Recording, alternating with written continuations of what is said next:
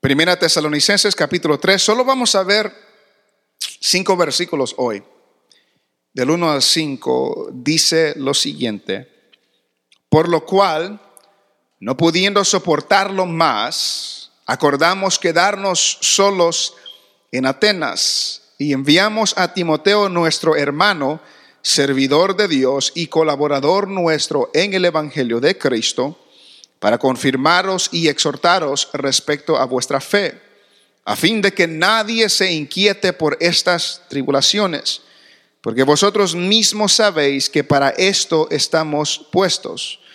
Porque también estando con vosotros os predecíamos que íbamos a pasar tribulaciones, como ha acontecido y sabéis, por lo cual también yo, no pudiendo soportar más, envié para informarme de vuestra fe, no sea que os hubiese tentado el tentador y que nuestro trabajo resultase en vano. Amén. Pueden sentarse.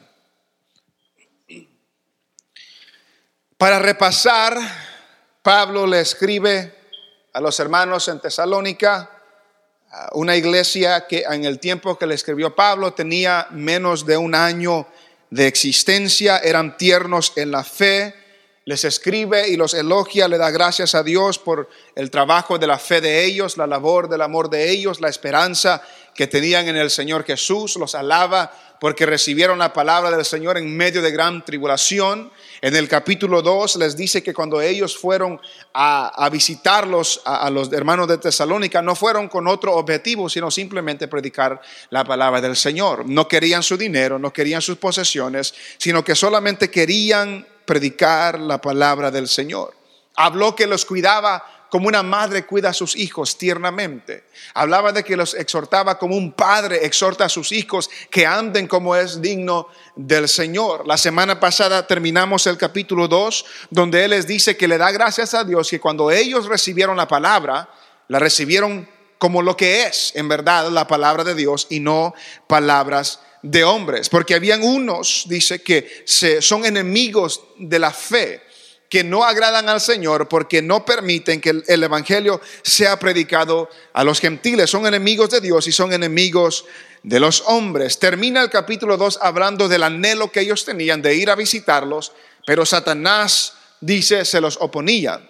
Pero dice, ustedes son nuestra gloria delante del Señor. Cuando nos presentemos delante del Señor, cuando el Señor mire a ustedes y les dé el resultado de su fe a ustedes, nosotros nos vamos a sentir dichosos porque fuimos como padre y madre que estamos agradecidos del trabajo que están haciendo ustedes. Entramos en el capítulo 3 y el capítulo 3 comienza diciendo, por lo cual, para los que estuvimos el viernes, nos da a entender eso, que esto es una continuación de lo que acaba de decir anteriormente.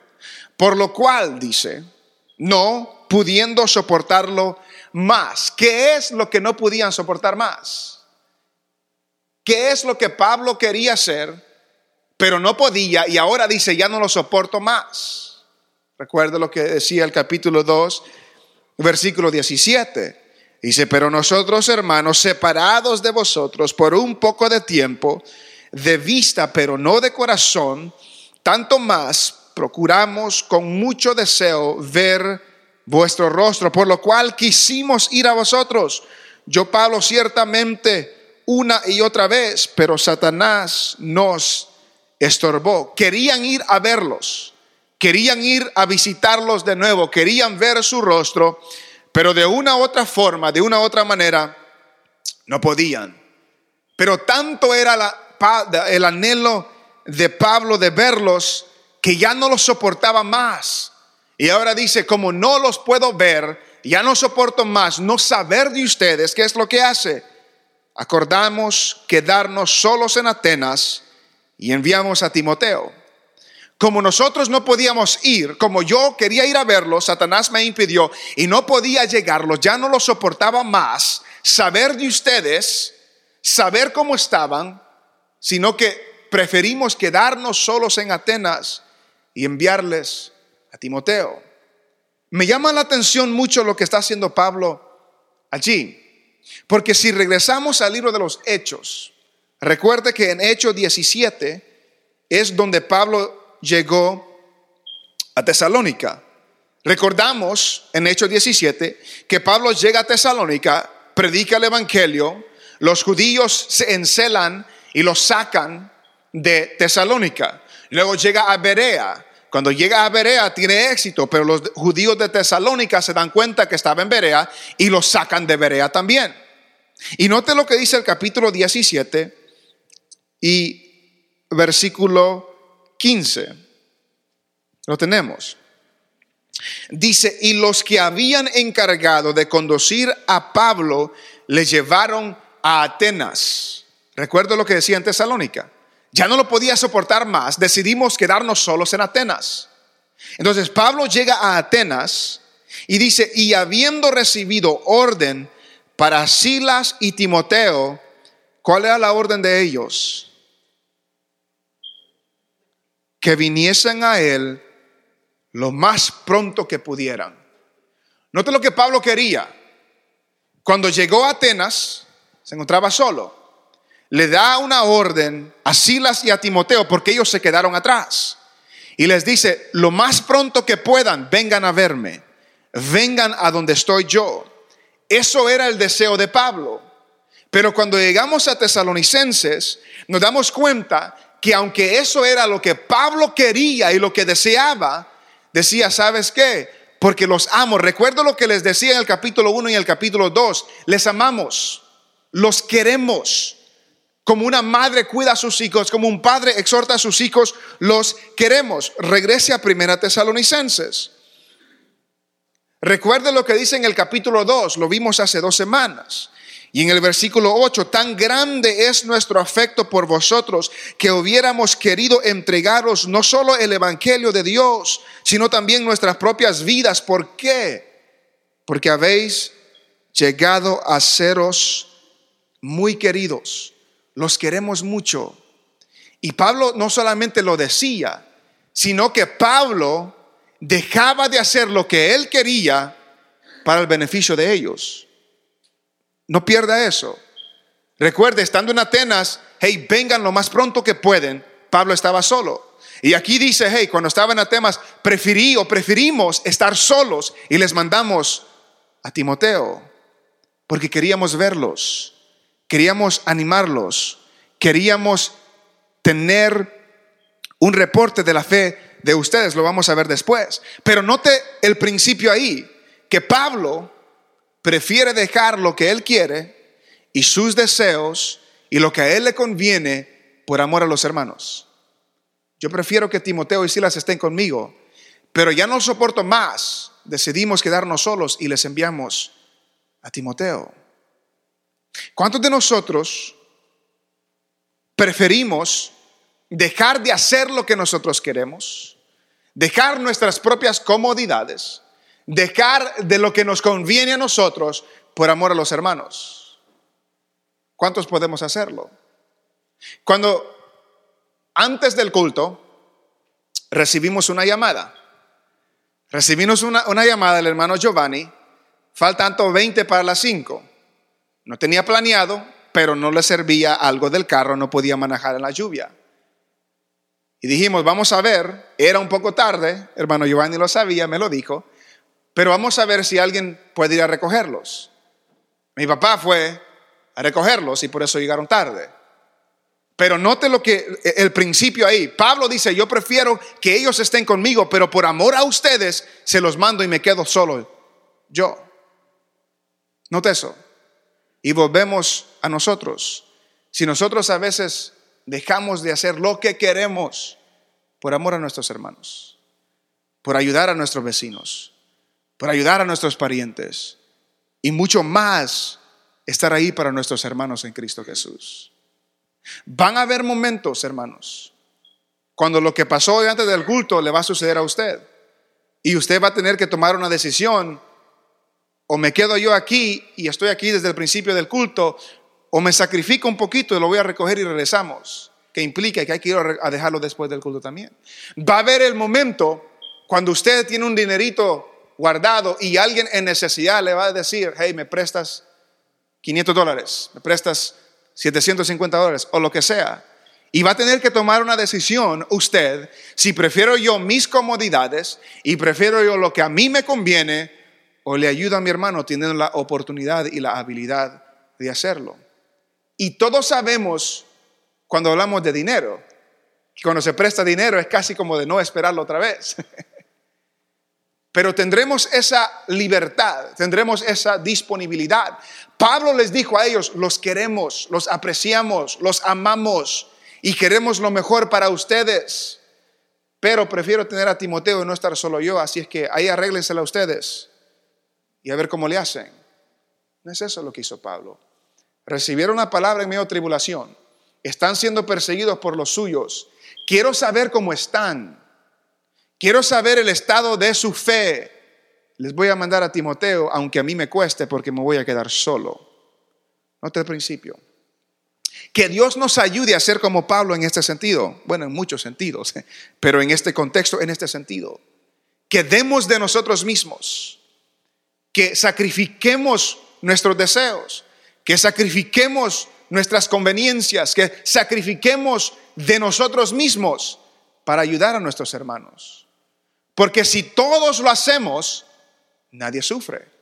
Porque si yo me sacrifico por, sacrifico por usted, un día usted se va a sacrificar por mí.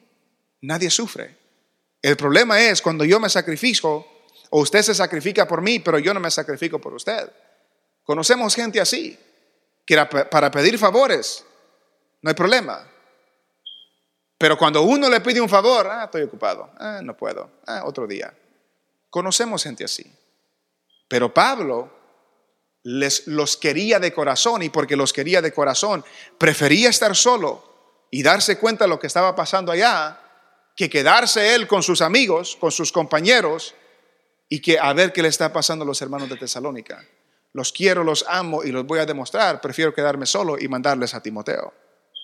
Seguimos leyendo. Por lo cual, no pudiendo soportarlo más, acordamos quedarnos solos en Atenas Atenas y enviamos a Timoteo. Recuerde que Timoteo era uno de los que Pablo menciona en el capítulo 1, versículo 1. Pablo, Silvano y Timoteo. La iglesia tesalónica conocía a Timoteo.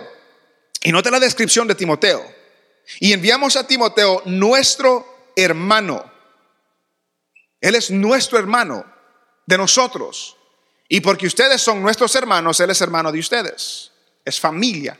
Nuestro hermano ¿Servidor de quién? Servidor de Dios. Note eso. Servidor de Dios. Recuerden el capítulo 2, cuando él dijo, el Señor nos ha llamado a nosotros a predicar la palabra. No para agradar a quién, sino para agradar a quién? A Dios. Entonces, predicamos para agradar a Dios. Este Timoteo no es servidor de hombres, es servidor de Dios es servidor de Dios. El dueño, el Señor, el mayordomo de nuestras vidas es Dios. Es el Señor. Y usted y yo somos servidores del Señor. Y como somos servidores del Señor, nos servimos los unos a los otros. Y por eso dice ahí Pablo, Él es servidor de Dios y colaborador nuestro. Es hermano y colaborador nuestro, pero es servidor de Dios. Usted y yo somos colaboradores y hermanos, pero somos servidores de Dios. Usted no es servidor mío, yo no soy servidor suyo. Yo le sirvo a usted porque soy servidor del Señor. Usted me sirve a mí porque es servidor del Señor. Pero somos colaboradores. Trabajamos para la misma compañía. Tenemos el mismo mayordomo. Tenemos la, eh, eh, misma compañía. Y note que dice que es colaborador de nosotros en qué? En el Evangelio. El trabajo de ellos era el Evangelio. Colaboradores en el Evangelio. Note lo que dice ah, en el capítulo 2 y en el versículo 9. Porque os acordáis, hermanos, de nuestro trabajo y fatiga. Note que colaborar, trabajar, nuestro trabajo y fatiga. Como trabajando de noche y de día para no ser gravosos a ninguno de vosotros, os predicábamos el Evangelio de Dios. Lo hicimos en aquel entonces cuando les demostramos que le amamos. lo hacemos hoy otra vez porque le mandamos a Timoteo, que es servidor de Dios y es colaborador de nosotros en el Evangelio de Cristo. Nosotros, el interés, el enfoque, la meta de la iglesia es el Evangelio de Cristo. Cuando usted habla, tiene que hablar el Evangelio de Cristo. Cuando yo hablo, tengo que hablar el Evangelio de Cristo. Para hablar del Evangelio de Cristo, ¿qué tiene que hacer usted? Saberlo, conocerlo. ¿Cómo puede hablar de algo que no sabe?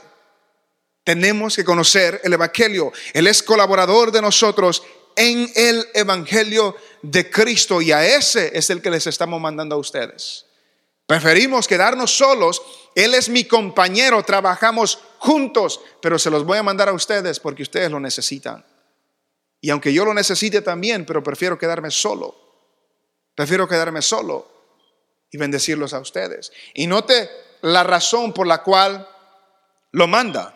Dice colaborador nuestro en el Evangelio de Cristo, lo manda para qué? Para confirmaros y exhortaros respecto a vuestra fe. Note eso. Confirmar. ¿Qué pensamos nosotros cuando oímos la palabra confirmar?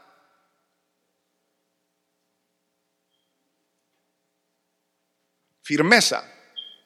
Afirmarlos. Recuerde que ellos tenían menos de un año de ser cristiano. Estaban tiernos en la fe. Recibieron la palabra en medio de gran tribulación. Todavía estaban siendo perseguidos. ¿Y qué es lo que pasa cuando alguien está tierno y lo están persiguiendo? A veces tambalea, a veces se echa para atrás, a veces no quiere seguir adelante. Les voy a mandar a Timoteo para que los confirme, para que los afirme, para que les anime a seguir adelante porque la fe que ustedes han recibido es la verdadera fe. Por eso les mandamos a Timoteo, para exhortarles. Exhortar es animar, para animarles en vuestra fe. Que nos recuerda a nosotros, hermanos, que todos nosotros de un dado a otro necesitamos ser confirmados. No en el sentido católico de la confirmación, no esa clase de confirmación. De recordarnos que la fe que tenemos es la verdadera fe. Recuerde lo que les dijo en el capítulo 2. Cuando recibieron la palabra, la recibieron como es en verdad la palabra de Dios y no palabra de hombres. Pero les mando a Timoteo porque todavía siguen en tribulación. Pero dice, quiero confirmarlos. Quiero que ustedes se afirmen en el Señor. Quiero animarle, quiero animarles a que sigan adelante respecto a vuestra fe. Si usted piensa que usted no necesita a alguien que lo anime en su fe, va a fracasar. Si usted piensa que no necesita ser confirmado en su fe, va a fracasar. Si yo pienso que la puedo hacer solo y no necesito a alguien que me anime, a alguien que ore por mí, a alguien que me ayude, a alguien que me conforte, a alguien que me hable de la palabra del Señor, voy a fracasar.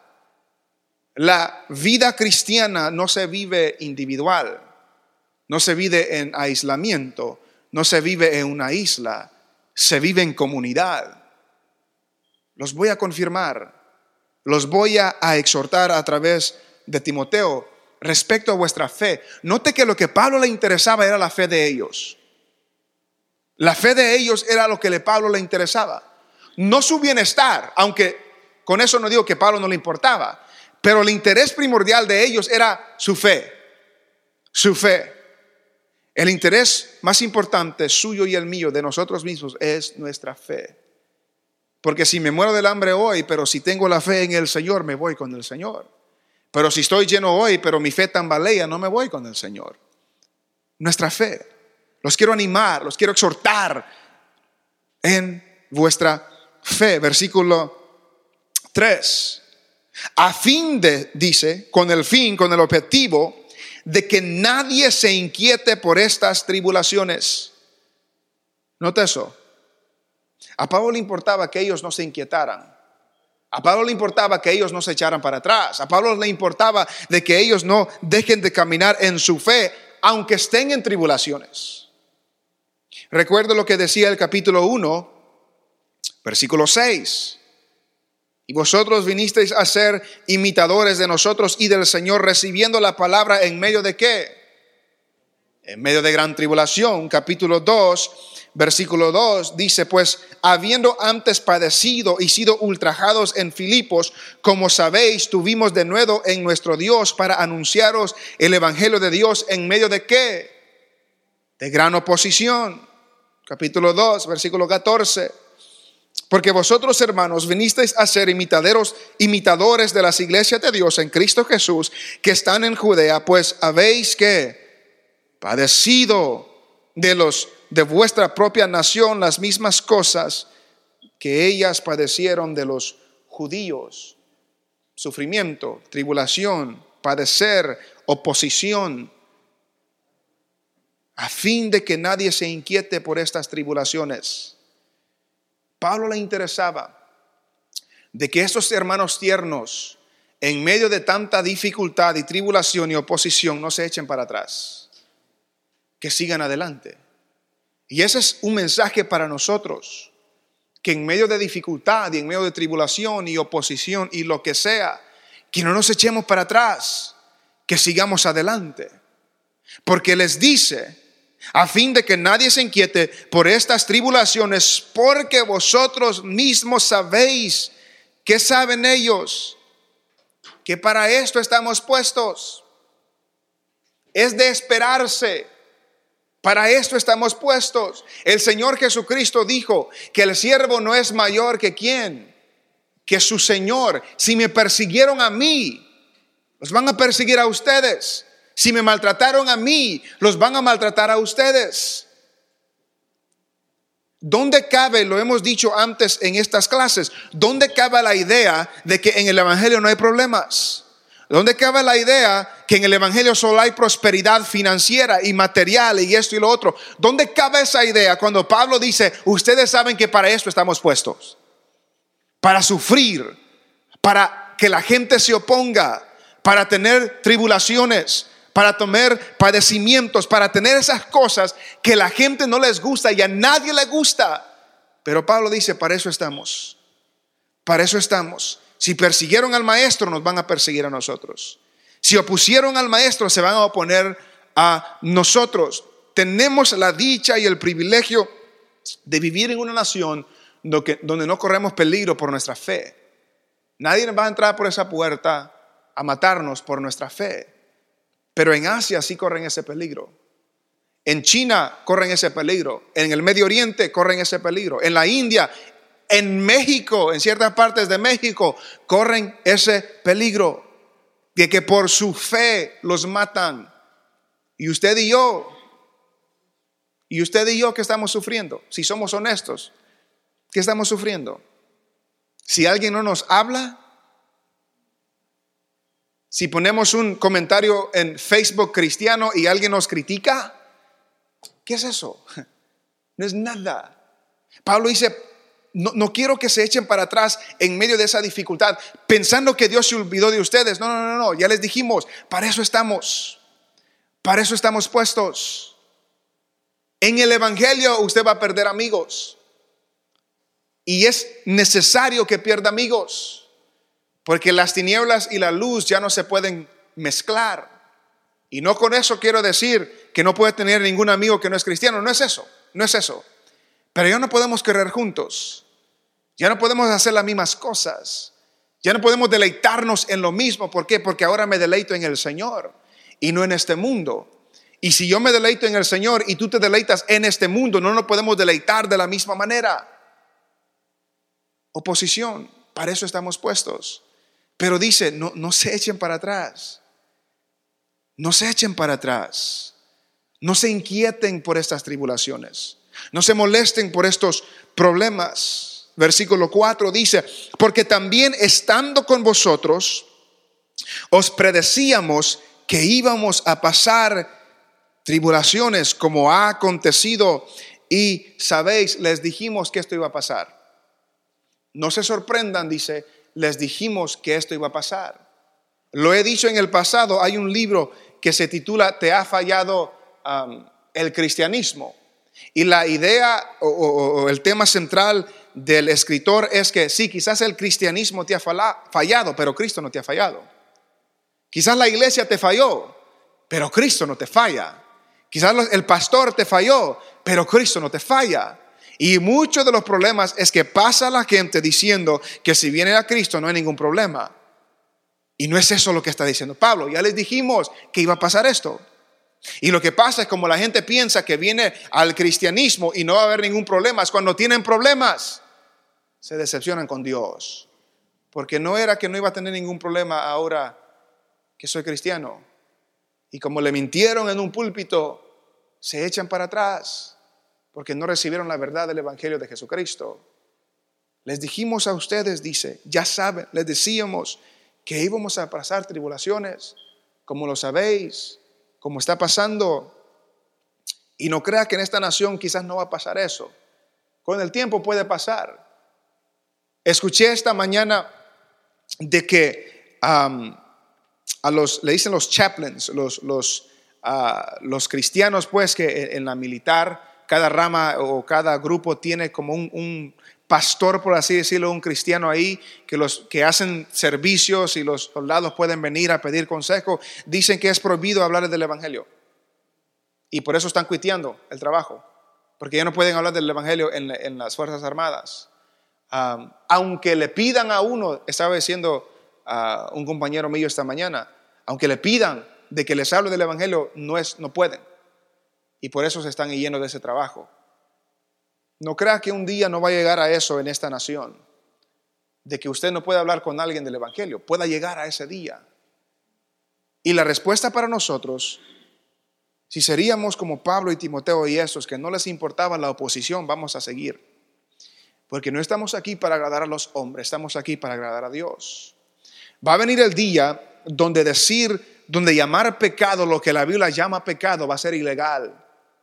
¿Y qué vamos a hacer entonces? ¿Vamos a agradar a los hombres o vamos a agradar a Dios?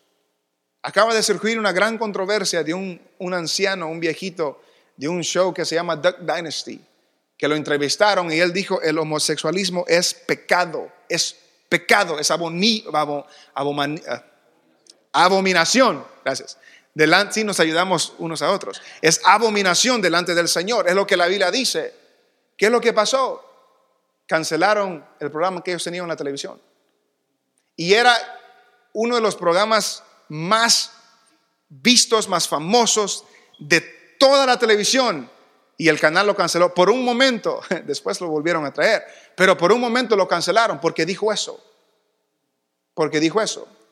El año pasado, Chick-fil-A, no sé si ustedes saben a Chick-fil-A, ese restaurante de, pollo, um, en una entrevista, el dueño también dijo, eh, nosotros somos una organización cristiana, como una organización cristiana, nosotros sostenemos que el matrimonio es entre un hombre y una mujer. ¿Qué es lo que pasó? Controversia. Lo tiraron por el piso en las noticias. Querían decir que haya una huelga contra ellos para que no se les compre nada. ¿Qué es lo que sucedió? Se llenó. Los cristianos dijeron no Pueden hacer su huelga ustedes, nosotros vamos a ir a comprar. Y en vez de perder, ganaron más. ¿Por qué? Porque este dueño dijo, Hobby Lobby es una tienda cristiana también. Yo trabajé ahí como tres meses, estaba en la universidad. Ellos también están cerrados los domingos. Chick-fil-A está cerrado los domingos.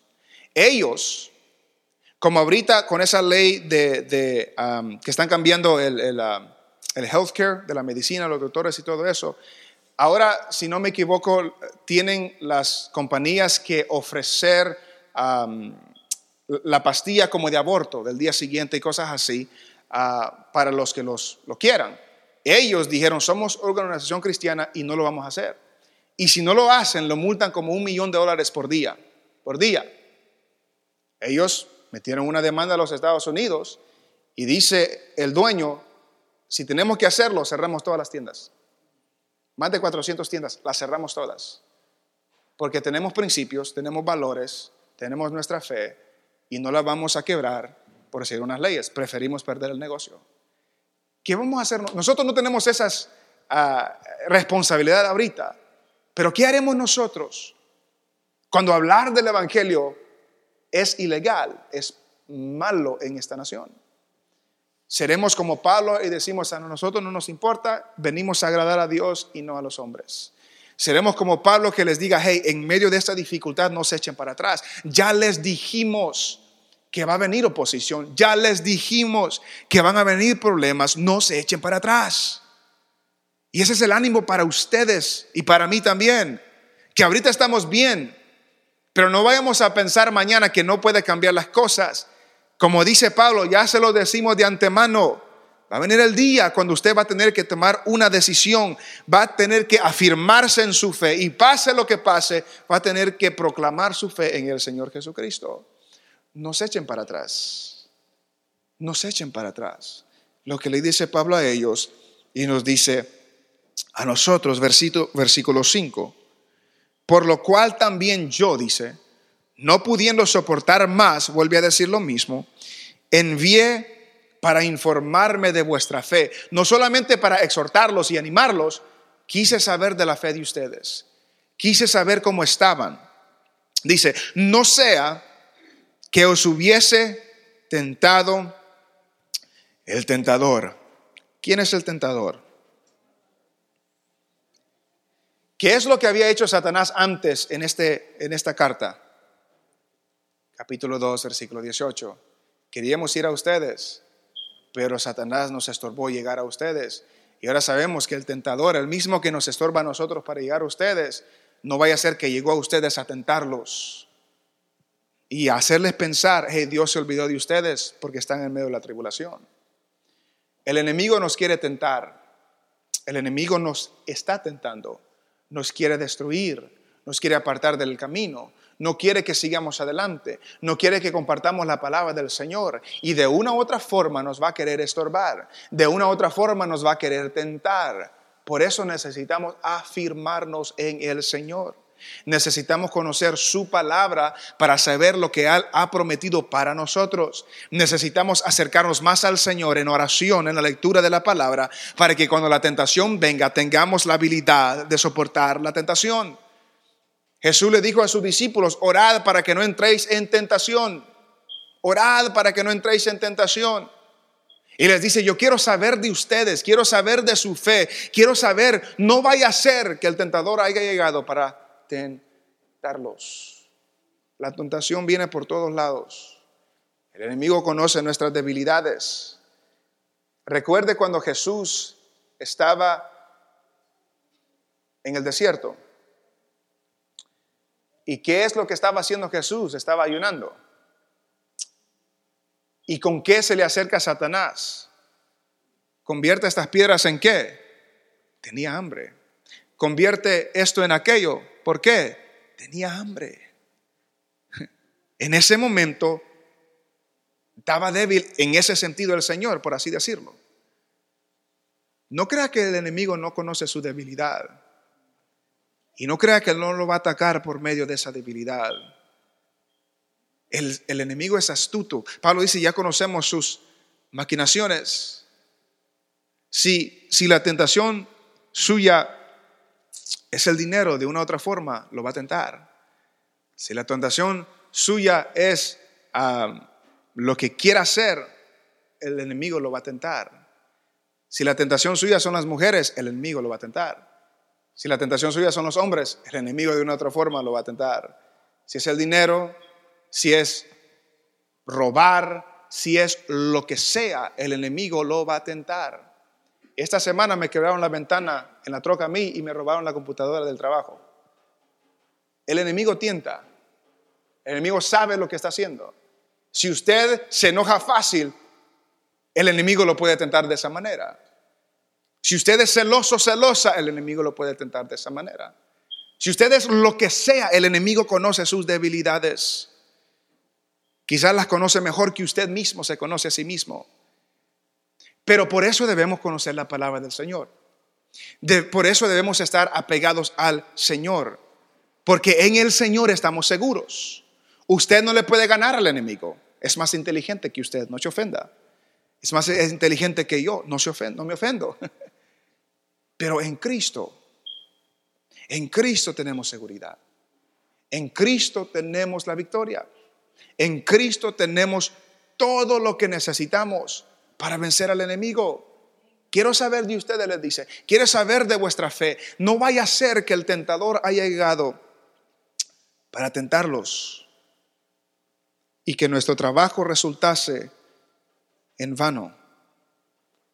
Trabajaron duro, decía en el capítulo 2. Día y noche trabajamos en el Evangelio. Día y noche trabajamos con ustedes.